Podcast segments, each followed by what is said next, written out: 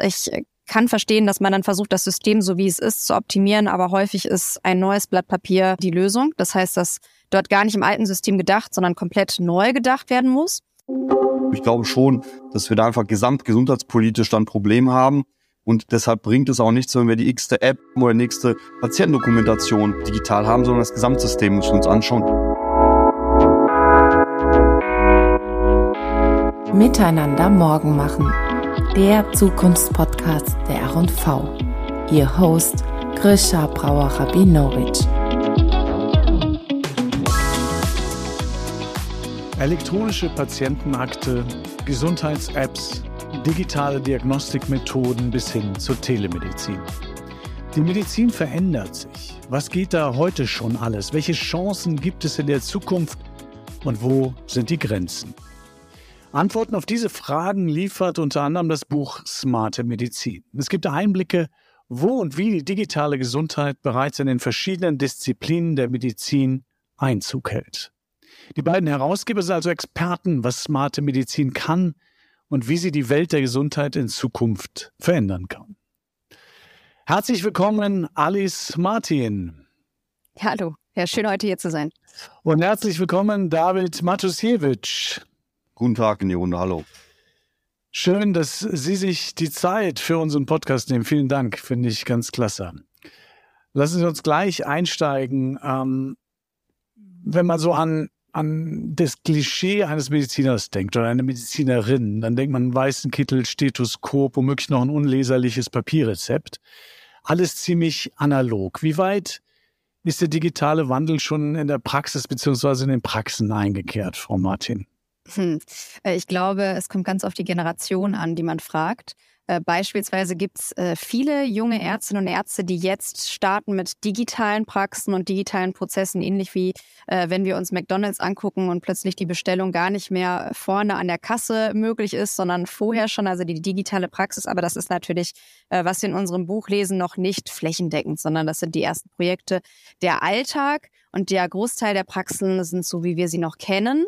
Und deswegen funktionieren sie in vielen Bereichen noch nicht äh, ausreichend. Und daher merken wir auch jetzt äh, viele Schwierigkeiten in Terminierung, äh, überhaupt Termine zu bekommen vor Ort. Äh, reibungslose Prozesse gibt es nicht immer überall. Von daher, äh, wir sind auf dem Weg.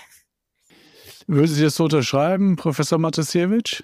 Ja, also ich bin ja ein Freund davon, äh, irgendwie dieses Kontinuum mal aufzuzeigen und eben nicht schwarz-weiß die Versorgungsrealität äh, darzustellen, weil man das immer weiß zeichnet, dann kommt derjenige und sagt, das ist aber auch schwarz und andersherum. Deswegen ist es, äh, wie gerade gesagt, eigentlich immer je nachdem, wo man ankommt, es hängt nicht nur am Alter, es hängt sicherlich auch am Mindset der einzelnen Akteure ab. Die einen sind fortschrittlicher, die einen eher rückwärtsgewandter, die einen eher hierarchisch, die einen eher offen für neue Dinge. Und ich glaube, das hängt sehr stark davon ab, mit wem man heute ähm, redet und wo man ist. Und ich glaube, dass sich da allerdings die Marktanteile verschieben in Zukunft, dass wir eben mehr von denen haben, die digitaler unterwegs sind und die anderen aus biologischen Gründen scheiden nach und nach aus. Okay, das ist jetzt sozusagen ähm, durch, durch, durch Ausscheiden, durch Rente und so weiter äh, äh, gibt es da ein Schub. Ein Schub heißt es auch immer, gab Corona äh, für die Digitalisierung insgesamt. Stichwort Homeoffice oder digitaler Unterricht sind ja so andere Sachen, mal außerhalb der Medizin. Äh, trifft das denn auch für die Medizin zu? Ich mein Format, Sie haben, glaube ich, während der Pandemie die Chance ergriffen und, und äh, was auf die Beine gestellt. Äh, kann man das, kann man sagen, dass das da, dass das einen Schub gegeben hat, auch in der Medizin? Ja, auf jeden Fall. Also wir haben während der Pandemie gemerkt, dass deutlich mehr Unternehmen im medizinischen Bereich gegründet worden sind. Äh, wir sind so ein bisschen ausgeklammert. Wir sind vorher gegründet, aber äh, unmittelbar, also wenige Monate bevor die Pandemie kam. Und natürlich das Selbstverständnis, dass wir als Menschen jetzt haben, dass wir nicht immer vor Ort für alles sein müssen, dass es auch eine äh, Krankschreibung geben kann ohne unmittelbaren Arztkontakt ähm, oder Gespräche, die nicht vor Ort stattfinden müssen, Folgerezepte etc. Das haben wir notwendigerweise erfahren müssen, Gott sei Dank, weil sonst äh, wäre heute vieles gar nicht so einfach möglich und wir wären nicht in diesen Prozess noch mehr Digitalisierung reinzubringen. Und äh, was vielleicht auch ganz wichtig ist, wir haben ja viel auch verschlafen. Also die E-Commerce-Szene, wenn wir das so sehen, es gibt viel Möglichkeiten, digital zu bestellen. Wir sind da ganz anders von unserem Verhalten als im medizinischen Bereich und genauso auch im Bildungsbereich. Das sind ja auch die zwei äh, Sektoren, die am stärksten betroffen waren während der Pandemie. Ähm, anders als andere Bereiche, weil ja auch viel aufzuholen ist und es ist nicht mehr zeitgemäß. Also vieles ist einfach nicht mehr für unsere aktuelle Gesellschaft möglich und auch nicht, wenn wir weiter so schnell sein wollen. Von daher, äh, die Pandemie hat uns ähm, einmal wachgerüttelt. Hat uns wachgerüttelt, aber kann man denn schon sagen, wo, an welcher Stelle vielleicht äh, sich was verbessert hat? Ja klar, also erst einmal merken wir es politisch. Das finde ich ist das Wichtigste, dass wir über diese Themen jetzt ganz heiß diskutieren, auch wenn es an vielen Stellen trotzdem in der Ausführung scheitert. Also sei es äh, digitale, das E-Rezept beispielsweise, es wird ja immer wieder angekündigt, aber es hat einen sehr hohen äh, medialen, äh, eine mediale Aufmerksamkeit, eine politische Aufmerksamkeit und deswegen äh, kommen auch immer mehr private Unternehmen, äh, die Insellösungen machen und auch wenn wir uns die, ich sage jetzt mal die großen Player im ja, Versand angucken, äh, Apps, äh, Bestellungen, äh, Made beispielsweise oder auch von der Shop-Apotheke. Also all dieser Bereich, der wird jetzt auch immer mehr erschlossen. Um, und jetzt müssen wir natürlich gucken, wie diese Prozesse jetzt so allumfassen, nicht nur einzelne Lösungen und dann mit politischer Unterstützung auch für die ältere Generation zugänglich werden. Das ist gerade so die Herausforderung, an der wir arbeiten politische Unterstützung oder die Politik ist ein gutes Stichwort, Herr Professor Motosiewicz.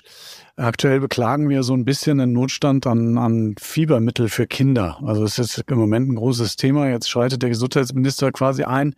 Ist das ein Thema, wo man sagen kann, hier könnte smart, hat smarte Medizin irgendwas zu tun oder ist das eher smarte Logistik, die auch der Medizin zugutekommen könnte? Oder wie sehen Sie das? Wo ist da die Problematik?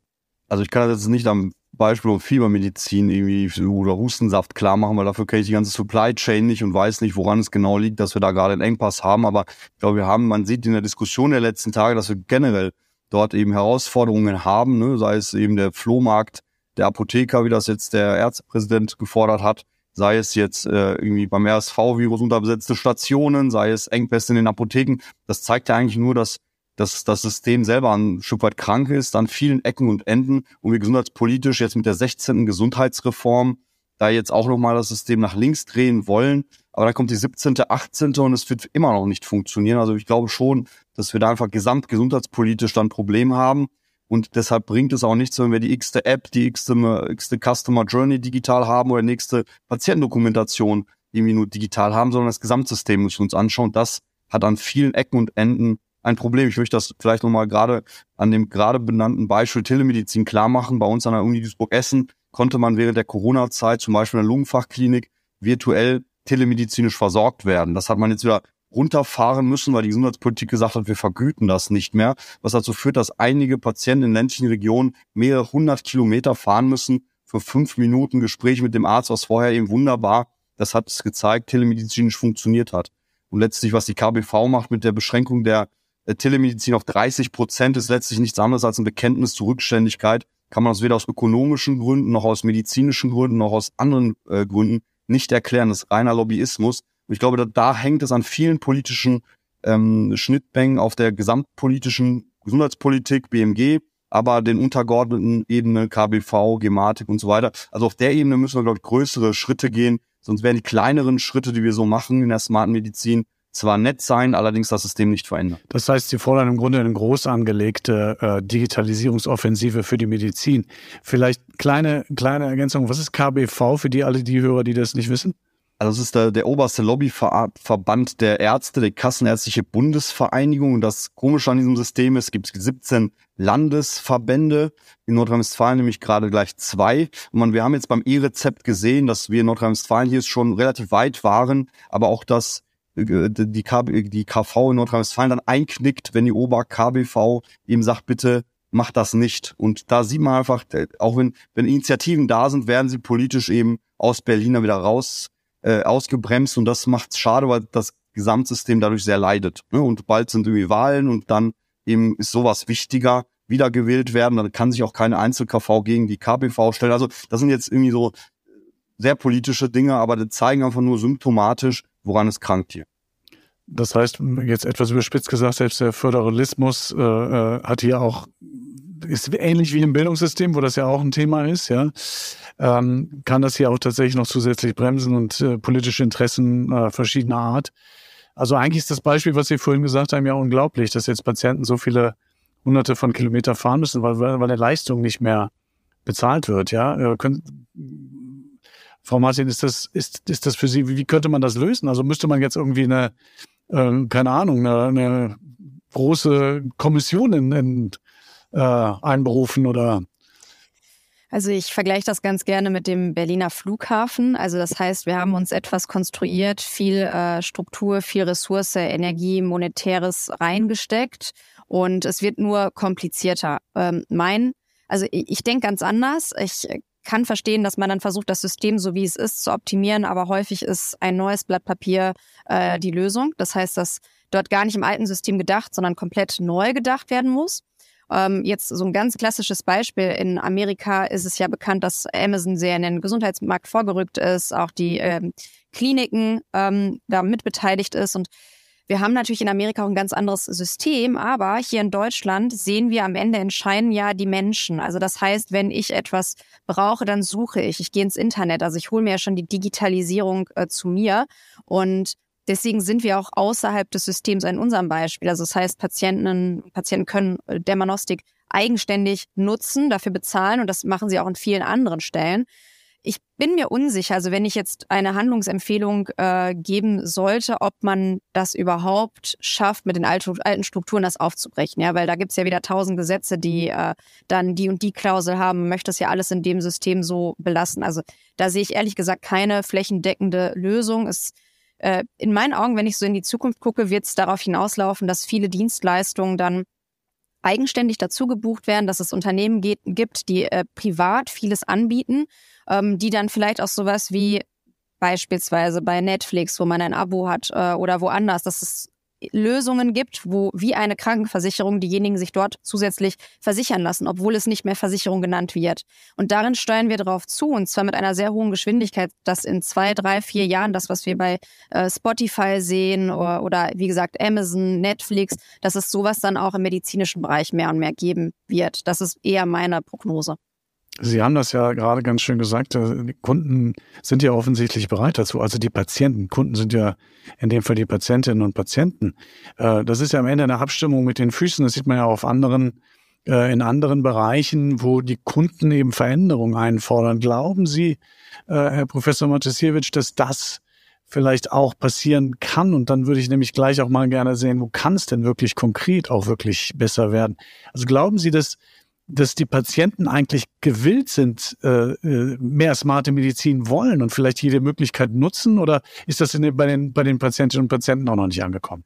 Ja, das steht für mich außer Frage. Also ähm, ich habe ja jahrelang in der gesetzlichen Krankenversicherung gearbeitet. Dort hatte man auch eher den Mythos zu sagen, die Patienten oder Versicherte in dem Fall sind nicht bereit, selbst Geld zu bezahlen für eigene Leistung, weil sie über Steuern, Beiträge ja ohnehin gut krankenversichert sind. Das zeigt, der Markt zeigt ja, dass es sehr viele sehr erfolgreiche Unternehmen heute am Markt gibt, die voll auf Selbstzahlung hinaus ähm, sind. Also ich kenne ein Radiologieunternehmen, die im zwei- bzw. dreistelligen Millionenbereich Umsätze fahren, wo man 800 Euro für ein MRT oder CT selber bezahlt, weil die Leute keine Lust haben, ein halbes Jahr eben wie hier in Nordrhein-Westfalen auf einen Termin zu warten. Und da eben sehen wir anhand vieler Bereiche, sei es Online-Apotheken, sei es verschiedene Selbstzahler, Leistungen verschiedenen Domänen, die wir im Buch ja natürlich in verschiedenen Verticals ja beschrieben haben. Immer da, wenn ich Selbstzahler habe und das Geschäftsmodell 100 Prozent Selbstzahler ist, sehen wir ja bereits, dass eben die Bereitschaft da ist. Und übrigens im Kontinuum zwischen, zwischen gesund und krank ändert sich das nochmal sehr stark. Also ab dem Moment, wo ich gesund bin, habe ich da vielleicht weniger Interesse, aber ab dem Moment, wie kränker ich werde, bis hin zu sterbenskrank, irgendwann gebe ich alles aus, was ich habe und würde auch meine Daten und meine, meine Ressourcen, meine Gelder, egal wo auf der Welt zur Verfügung stellen, nur um wieder gesund zu werden. Und ich glaube, diese Effekte, die haben wir sehr stark und deshalb haben wir so ein Gesundheitssystem, das ja jetzt schon einmalig in Deutschland mit GKV, PKV mit zwei Spuren hat. Aber jetzt kommt noch eine dritte Spur dazu, nämlich die, die privaten äh, Zusatzleistungen oder privaten Leistungen, die eben heute schon da sind und immer mehr werden. Und ich selber bin jetzt gerade daran, ein Projekt, eine neue Versorgungsstruktur zu schaffen, wo wir eben auch auf 100 Prozent Selbstzahler sind, wo man in eine Art Studio reingeht, wo man über Gesundheitsleistungen informiert wird, über Apps und ähnliches. Und da die Bereitschaft, die sehen wir, ist da und da bin ich mir sehr sicher, dieses Abstimmen mit den Füßen ist ja ein BWLer Begriff, Und das sehen wir und das sehen wir in den, in den verschiedenen anderen Märkten ja genauso. Ne? In anderen Branchen haben wir auch gesehen, dass gute Digitalleistungen präferiert werden, sei es Touristik, Online-Buchen von Reisen, äh, Hotels, Taxis und so weiter. Das alles, da wo es convenient ist, wird's gemacht und genauso im Gesundheitswesen auch. Und da sind wir gerade an der Schwelle dazu, dass wir das noch deutlicher sehen. Und die Millionen Bewertungen von einigen Startups in dem Bereich zeigen das ja auch. Ich glaube, der, der Gesundheitsmarkt außerhalb des, des, dessen, was man, was man sozusagen einzahlt in die Krankenkassen, das ist ja ein, ein zweistelliger Milliardenbetrag, den die Menschen in Deutschland, glaube ich, ausgeben, ne? Oder ich weiß gar nicht. 250, 250 Milliarden ungefähr ist der GKV-Markt. Das sind, das ist das, was die, was die Menschen neben dem, was sie für ihre Versicherung ausgeben, noch so freiwillig zusätzlich nehmen. Nee, nee, nee, das ist jetzt schon, das ist jetzt GKV äh, sozusagen Gesamtbudget, ne? Also genau. Steuern und äh, äh, Beiträge. Der private Markt, das ist am PKV, der ist ungefähr in zehn Prozent davon. Und dann muss man nochmal unterscheiden zwischen Zusatzleistung Vollversicherung, das ist nochmal äh, aufgesplittet. Also klar, okay, dann ist es ein zweistelliger Milliardenbereich. Ja, genau. Ich meinte halt, dass Leute ja jetzt schon bereit sind, sozusagen äh, sich, sich auf eigene Kosten äh, auch Medikamente, auch manchmal Unfug wahrscheinlich zu besorgen. Ähm, das heißt, die Bereitschaft ist ja da. Ich wollte nur sozusagen unterstützen, was Sie gerade gesagt haben. Das äh, bin ich vollkommen bei Ihnen. Und auf den Datenschutz würde ich auch gleich, gleich gern noch kommen.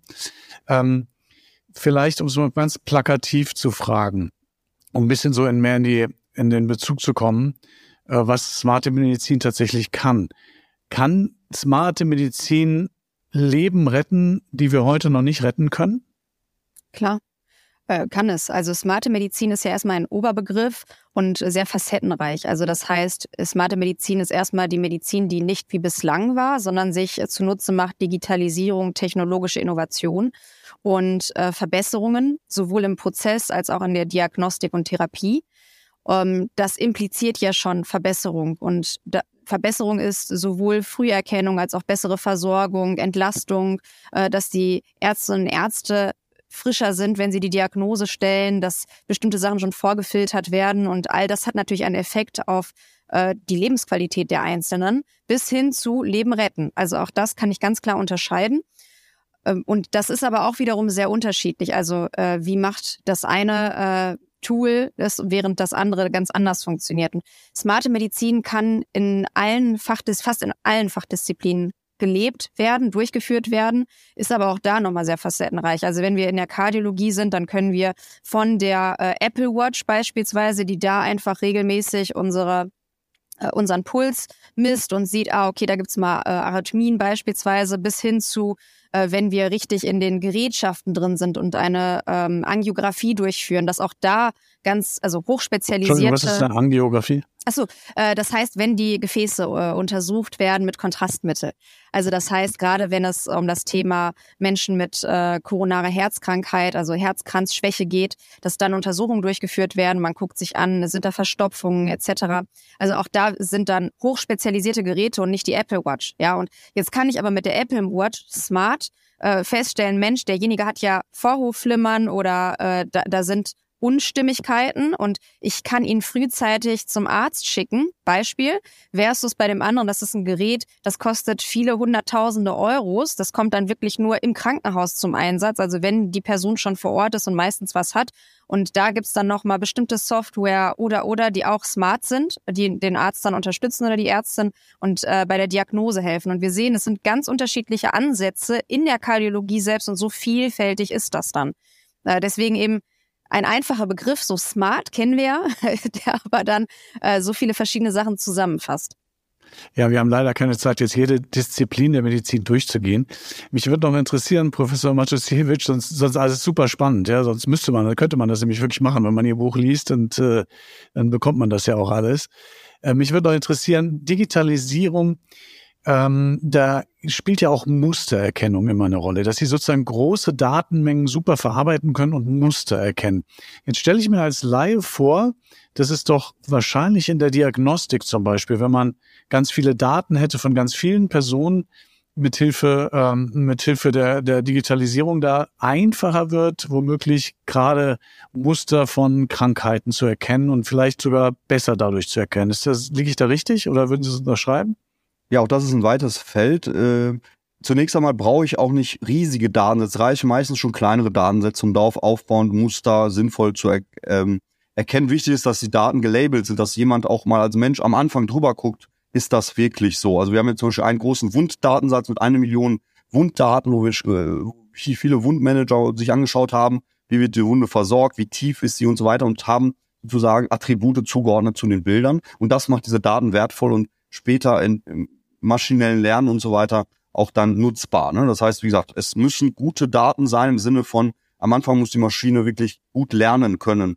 Äh, Bild plus Text, um dann später wirklich selbstständig irgendwann mal selbst Muster zu erkennen. Und ähm, wir kommen dann in einen Bereich, und das nennt man dann Systemmedizin, das ist ziemlich spannend, wo verschiedene dieser Daten aus verschiedenen Bereichen zusammenkommen. Und heute ist eigentlich das Problem, und wir haben unser Buch, den Mittelteil ja auch so aufgeholt, dass wir nach Fachdisziplinen geschaut haben. Aber die Versorgungsrealität sieht eigentlich anders aus, dass ich einen Schmerzen, Schmerz habe, zum Beispiel im Rücken. Und das kann eben von psychisch bedingt über orthopädisch, über verschiedene äh, Klassifikationen irgendwie gehen. Und dann ist es wichtig, dass wir von, von vornherein da auch verschiedene Dinge abprüfen. Und da, wenn ich da verschiedene Daten auf verschiedenen Bereichen habe, kann ich da sehr gut vielleicht den Patienten besser durchleiten, als ich es heute tue.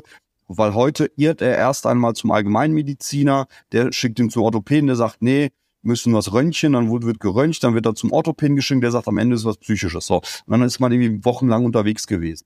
Und ich glaube, diese Vernetzung zwischen den Fachdisziplinen aufgrund dieser Einzeldaten aus den Silos, das wird der nächste große Sprung sein. Und es gibt Unternehmen wie Ada Health zum Beispiel, die da jetzt dabei sind. Und ich war letzte Woche auch bei, bei Orthomol, die alle so in Richtung intelligente Pflaster denken zum Beispiel, dass ich eben nicht nur einmal Fragen beantworte, wie es mir geht, ganz normal sprechende Medizin, plus kleine Laborwerte und ähnliches, dann Daten sammle, dass ich das zusammentue, plus Lifestyle-Daten, Schlaf, Bewegung, Ernährung und so weiter, dann kriege ich einen Datensatz, ein umfassendes Bild des Individuums, was heute eben nicht gemacht wird. Und heute irre ich wie in so einem Dschungel durchs System und kann nur hoffen, dass ich irgendwie in die richtige Diagnose bekomme. Und sehr spannend ist das übrigens im Bereich der seltenen Erkrankungen jetzt im Bereich, weiß nicht, Diabetes, KK oder so, ist das nicht so spannend, weil da eben auch so schon die Versorgung relativ gut ist. Aber bei seltenen Erkrankungen, da kann es sein, dass Patienten also mehrere Jahre durch System irren, bis sie die richtige Diagnose bekommen. Da, da ist die Technologie sehr stark, weil da über die Datenmenge diese seltenen Fälle eher mal ähm, zu, zu tragen kommen. Ne? Bis hin zu Online-Communities, die später diese Menschen auch miteinander vernetzen, dass sie sich gegenseitig austauschen können, was in der normalen Welt auch nicht möglich ist aufgrund der ja, seltenen Fälle. Das heißt, die, die wandern dann, äh, äh, wie Sie sagen, jahrelang durchs System, verursachen natürlich auch ohne Ende Kosten, muss man ja auch mal sehen. Das heißt, sie, ähm, man hat die Möglichkeit, Leute schneller äh, zu diagnostizieren oder wirklich auch noch Geld zu sparen. Ja, vielleicht auch ein Satz dazu, weil es ist wichtig, wir reden ja heute über künstliche Intelligenz und KI, Robotik und so weiter, aber ein großes Problem unseres Gesundheitssystems ist wirklich diese Steuerung. Das heißt, ich gehe zum Arzt und der muss mich an den richtigen Facharzt überweisen. Das klappt nicht. Und das klappt auch nicht, weil wir die freie Arztwahl haben und der Patient teilweise selbst zu Ärzten geht und zu falschen Ärzten geht. Und wenn wir das schon mal heben können und wir haben rund 18 Arztkontakte im Jahr, das heißt an jedem beliebigen Montag ist irgendwie jeder zehnte Deutsche beim Arzt, das ist x-mal, fünf, sechs Mal so viel wie in anderen Ländern. Wenn wir allein die Versichertensteuerung, Patientensteuerung am Anfang irgendwie digital überleiten würden, dass man weiß ich, mit Internet, so wie der LHS das macht, ein paar Fragen beantworten, dann zum richtigen Arzt kommen, sofort und nicht erst durch drei andere Türen, das wäre schon mal ein riesen Kostenfaktor und ein riesen Ersparnis an Zeit auch für den Versicherten, dass er da nicht unnötig behandelt wird. Und selbst das funktioniert leider nicht. Okay, aber Sie, Frau, Frau Martin, Sie haben ja ein System, wo Sie, wo Sie tatsächlich mehr Patienten antworten oder diagnostizieren können ähm, äh, über über äh, ihr Unternehmen, über ihr Startup, ähm, als äh, als wenn sie ganz ganz normale Praxis führen. Ne? Ähm, und wie nehmen da die Patienten das an? Sehr gut. Also wir haben jetzt vor ungefähr anderthalb oder zwei Monaten die 100.000 Behandlungen ähm, verkündet und das wird gut angenommen. Und was für mich sehr interessant ist, das wird eigentlich auch durch die Bank hinweg generationsunabhängig gut angenommen. Was mich auch sehr stark äh, verwundert ist, dass äh, als wir gestartet haben, war für uns klar, dass es funktioniert, äh, aber für die ja Vielleicht ist das für Sie jetzt erstmal nicht klar, dass es funktioniert, weil Sie das noch nicht gemacht haben. Also manchmal müssen wir etwas erfahren, um zu wissen, dass es funktioniert. So ähnlich wie der Glaube. Ja, einige glauben an etwas, andere müssen es erst erleben und dann glauben sie, brauchen sie nicht mehr glauben. Ähm, und das ist äh, genau der Punkt. Wir stellen nämlich fest, es ist sehr, sehr, sehr vieles möglich. Und nur weil smarte Medizin da ist, heißt es nicht, dass es direkt flächendeckend angewendet wird, weil nicht nur die äh, Patientinnen und Patienten müssen überzeugt werden. Wir haben die gleiche Hürde auch bei der Medizinerschaft. Also auch da ist das gleiche Thema, ähm, was es auch insgesamt vom, vom Komplex, vom Thema sehr kompliziert macht. Ne? Und also das heißt, es funktioniert wunderbar, es wird angenommen, aber da steckt ja auch in unserem Fall extrem viel Marketing, extrem viel Budget. Äh, das sind ja extra Kosten und als privates Unternehmen, klar, be bewegen wir uns da in ganz anderen Sphären. Da sehen wir auch die Herausforderung, die Komplexität, weil wenn wir uns jetzt im ganz normalen Gesundheitsbereich befinden, wo haben wir solche Gelder, um den Menschen klarzumachen, das geht, ähm, das funktioniert, und damit, äh, wir erleichtern ja tatsächlich den Weg vor Ort, weil nur einer von zehn noch vor Ort gehen muss, alle anderen laufen digital. Und die Zeit, die dann für einen Patienten oder eine Patientin aufgewendet wird, ist viel geringer. Also bei uns sagen wir so im Schnitt zwei bis drei Minuten, die unsere Ärztinnen und Ärzte nutzen, um die Diagnose-Therapieempfehlung zu erstellen. Das ist ja viel, viel weniger und viel effizienter. Vielleicht muss ich nochmal dazu sagen, Sie sind Hautärztin, ja und äh, lassen sich sozusagen Bilder schicken von, äh, von den Patientinnen und Patienten und sie bewerten erstmal die Bilder. Und äh, das funktioniert tatsächlich sehr gut. Sie nutzen dafür tatsächlich aber das Können und das Wissen der Mediziner. Da kommt nicht noch zusätzlich irgendwie eine Bilderkennung, irgendwas dazu oder sowas, ne? Nein, zum aktuellen Zeitpunkt ist das komplett menschliche Tätigkeit und das, was schon zukünftig kommen wird, ist dann ein Algorithmus oder Machine Learning oder künstliche Intelligenz. Das ist ja nochmal eine Unterklassifikation. Häufig wird das ja alles in einen Topf geschmissen.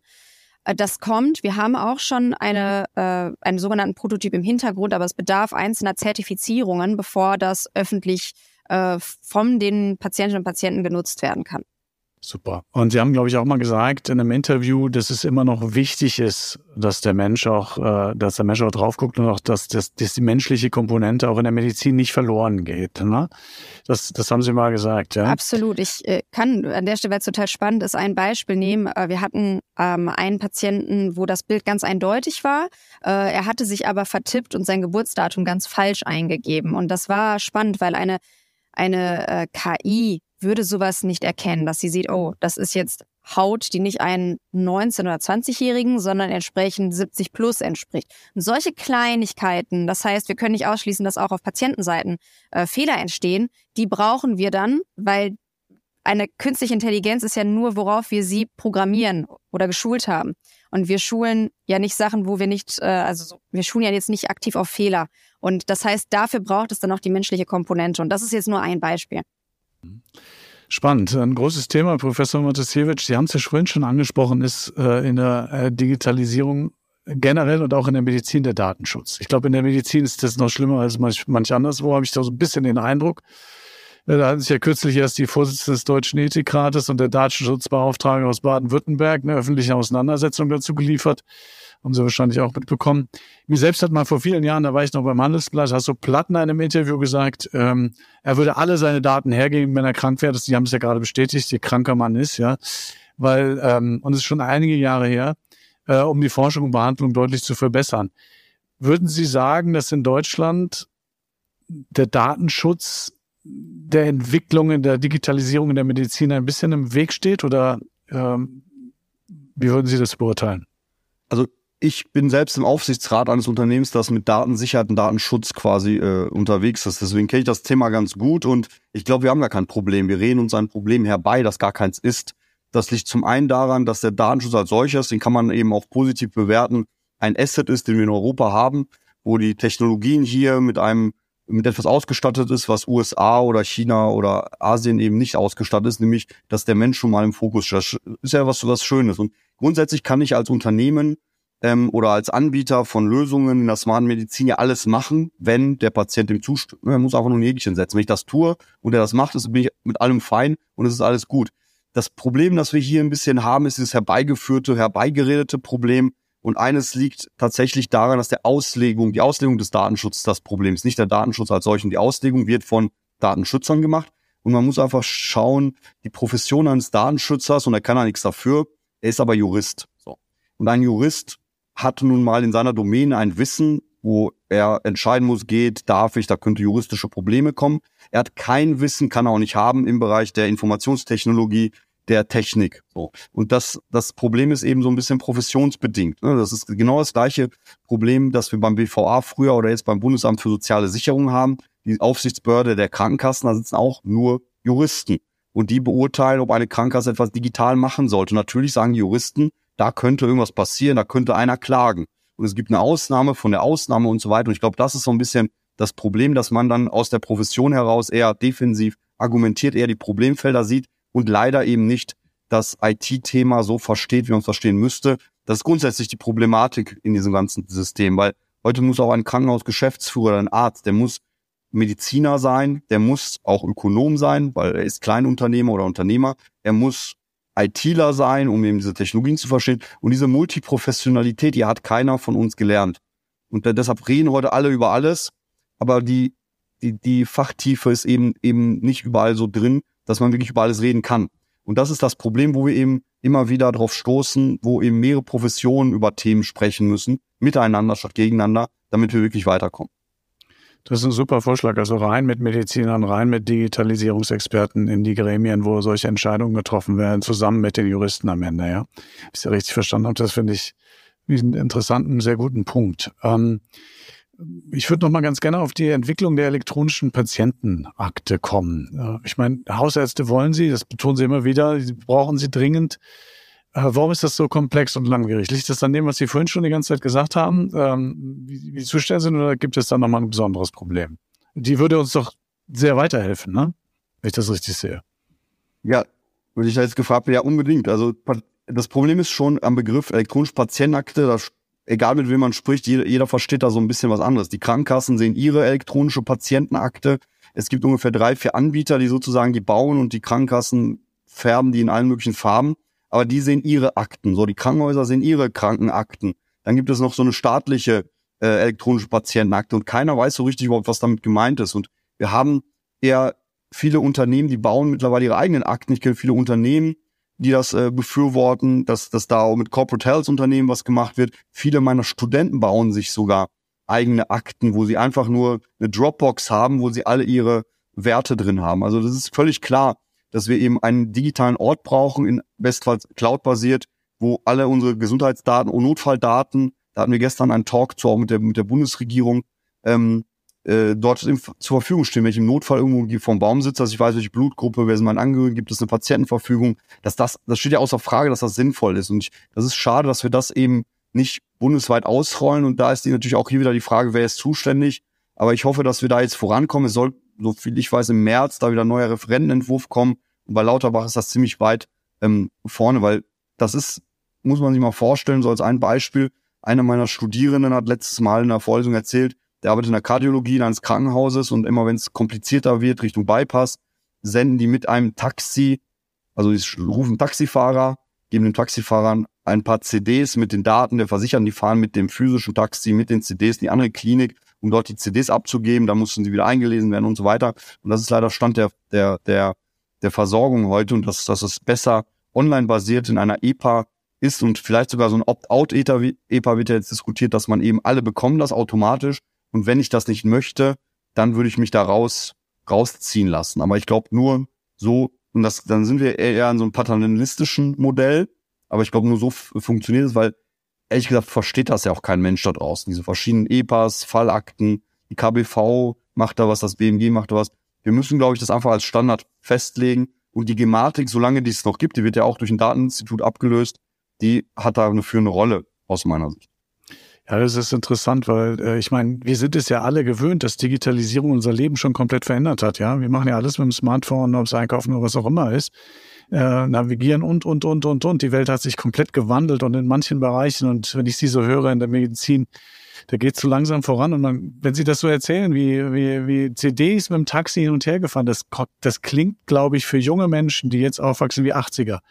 Erstens kennen die keine CD-ROM mehr. Äh, zweitens, äh, zweitens mit dem Taxi sowas hin und her zu fahren, das ist ja für die vorsinnflutlich, ja. Und ich meine, das, äh, das ist schon echt Wahnsinn. Ich hätte noch mal einen Punkt, Twin ist ja schon so leicht angesprochen worden, Frau Martin. Ähm, dass ja Patienten auch schon sich aus schon anfangen zu googeln und so weiter.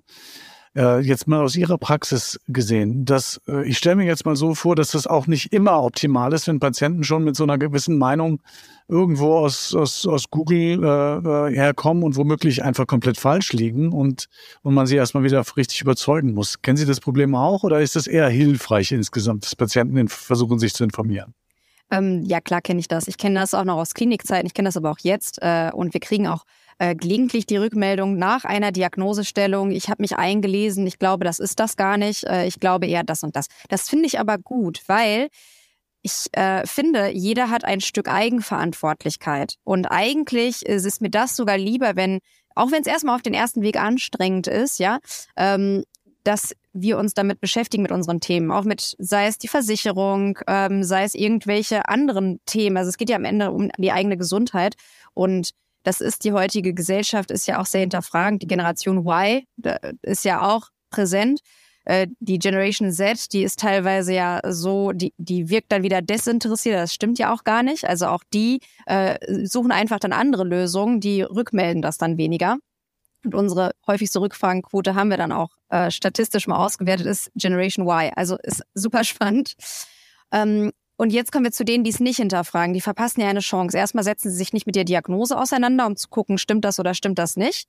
Äh, und es ist die Chance verpasst, wir sind ja auch, also wir sind ja Menschen und Menschen machen auch Fehler, ganz klar. Also ich will sagen, vor Ort passiert, äh, passieren Fehler, Fehldiagnosen. Auch bei uns gibt es Fehldiagnosen. Es kann daran liegen, dass die äh, Angaben falsch gemacht worden sind oder dass die Angaben gar nicht vollständig sind. Ja, ist auch möglich. Also dass dann Juckreins ver verneint wird oder äh, bestimmte Medikamente verneint wird, dann ist es doch durch ein Medikament ausgelöst. Jetzt einfach mal ein Beispiel.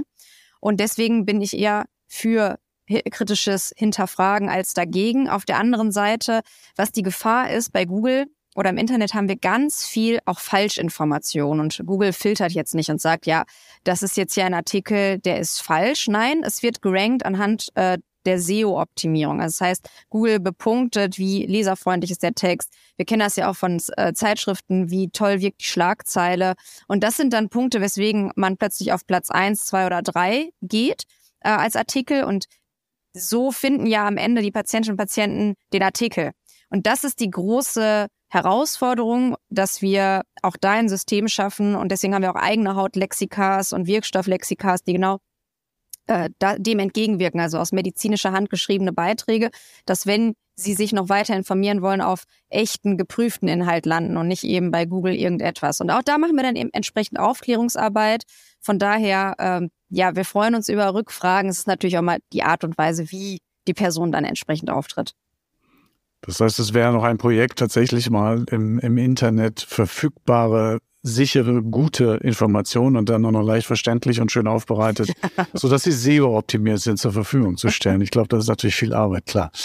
Aber interessant. Ähm, ich würde als letztes, bevor wir, die Zeit schreitet leider von, ich glaube, ich könnte mit Ihnen drei Stunden über das Thema reden, aber Sie wahrscheinlich auch.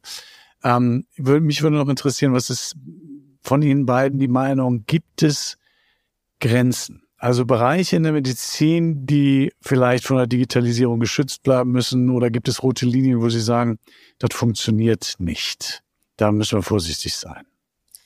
Also ich, ich würde direkt sagen, klar gibt es die und ich würde aber jetzt nicht die Grenze aktiv setzen, sondern das ist sehr individuell. Ist einmal, wie möchte die Person selber ähm, ihre Grenze gesetzt haben?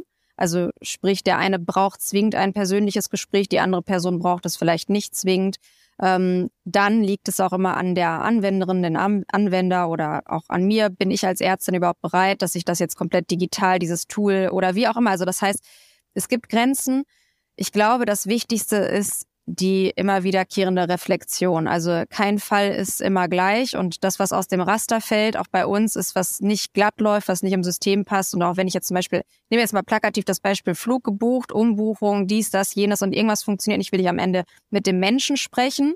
Und da sind Grenzen. Also das heißt, ich entscheide, ich brauche jetzt einen Menschen, weil in diesem System funktioniert es nicht und es geht nicht weiter. Und dafür Möglichkeiten zu schaffen äh, und offen zu lassen, das ist, glaube ich, sehr, sehr wichtig, weil ansonsten entsteht Angst. Äh, am Ende sind wir ja, ich sag mal, wir sind ja Menschen, wir brauchen auch andere Menschen und wir müssen dabei entscheiden, ab welchem Punkt möchte ich und ab welchem Punkt brauche ich jetzt nicht. Ja, bei manchen ist das schwierig, da noch einen Menschen ins Telefon zu bekommen. Aber ein guter Punkt. Äh, fällt dir noch was dazu ein, Professor Matusewitsch? Ja, also wir haben natürlich Grenzen, alles was die Ethik angeht, die haben wir auch jetzt schon. Also mit dem Thema Gerätemedizin, der Palliativversorgung zum Beispiel, kommen wir jeden Tag an Grenzen, wo man mit der Maschine das Leben verlängert, obwohl jemand Hirntod oder Herztod oder sonst was ist. Und da haben wir ja heute schon sehr viele Diskussionen, ungeklärte Dinge, auch im Bereich der Ster äh, aktiven, passiven Sterbehilfe und so weiter. Ganz viele medizinische, also Medizin, es geht immer um Leben und Tod und damit ist es immer eine ethische Frage mit Grenzen, die gesellschaftlich sein können, die persönlich sein können, die staatlich sein können, etc. Ich würde die Frage aber anders sehen. Ist es strafbar oder generell ist es ist natürlich eine Grenze auch erreicht, wenn wir die Innovationsfeindlichkeit in Deutschland, die wir heute haben, so akzeptieren, wie sie ist. Das ist leider nicht strafbar, dass wir eben dauernd verhindern, dass wir das Beispiel vom Anfang, die Telemedizin, einfach deckeln ohne Grund. Das ist leider nicht strafbar und wir werden jetzt wahrscheinlich einzelne Praxen auf besondere Versorgungsbedarfe klagen oder ähnliches. Aber das können wir uns alles sparen. Also ich glaube, da ist aus meiner Sicht, aus der Ecke müssen wir kommen. Dürfen wir uns weiter leisten? Und die letzten zwei Worte im Buch, die bringen das auch nochmal auf den Punkt. Am Ende dürfen wir uns leisten, weiterhin Zeit zu verlieren. Zeit zu verlieren durch Stillstand.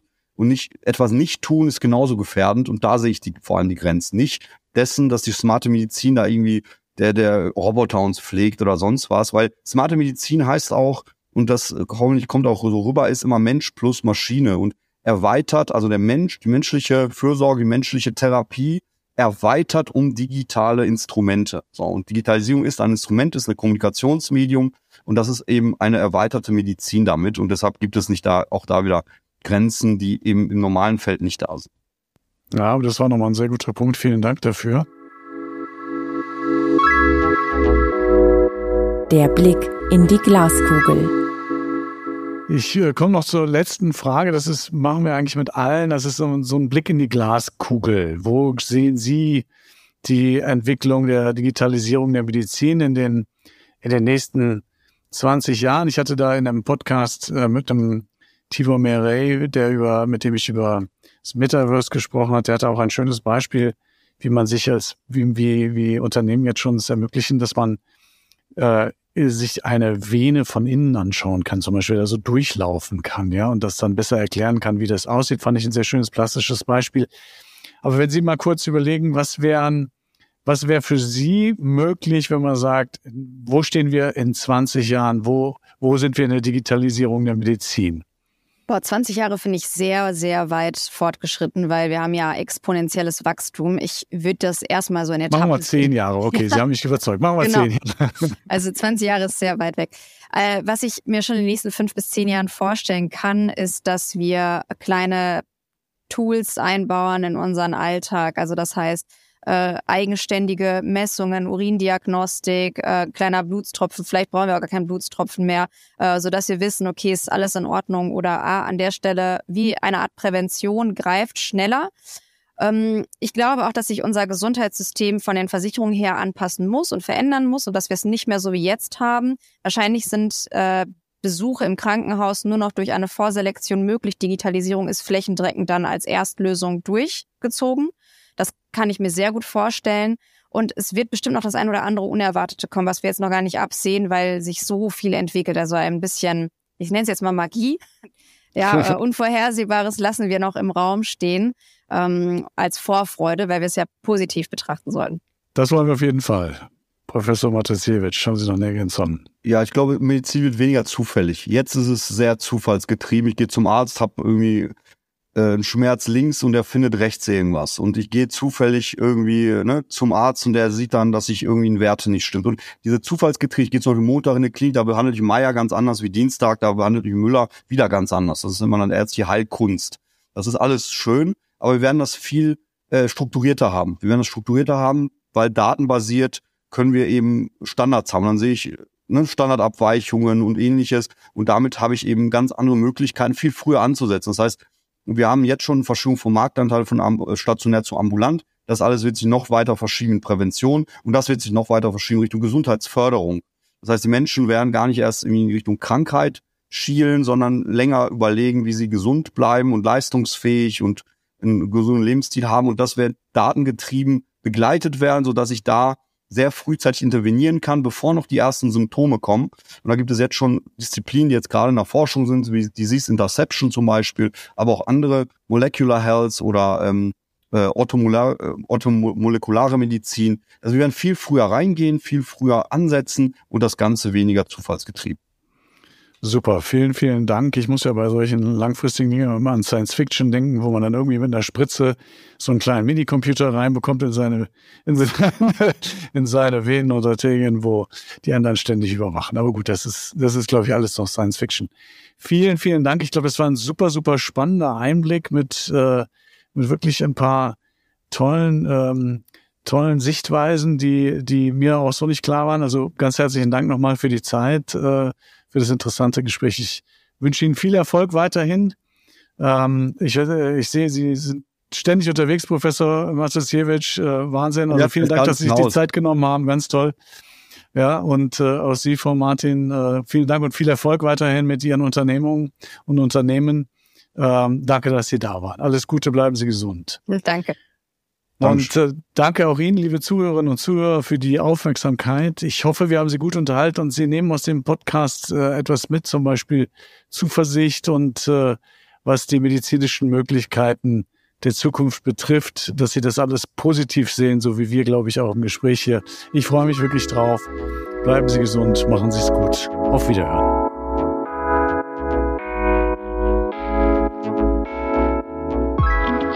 Weitere Informationen und alle Links zu dieser Podcast-Folge finden Sie in den Show Notes. Wenn Sie uns Feedback geben wollen, Fragen zu diesem Podcast haben oder uns einen Gast oder ein Thema vorschlagen möchten, dann können Sie uns gerne eine E-Mail schreiben an g-podcast.ruf.de. Abonnieren können Sie unseren Podcast Miteinander morgen machen auf Apple Podcasts, Spotify und allen weiteren gängigen Podcast-Plattformen. Wir freuen uns über Ihre Bewertungen.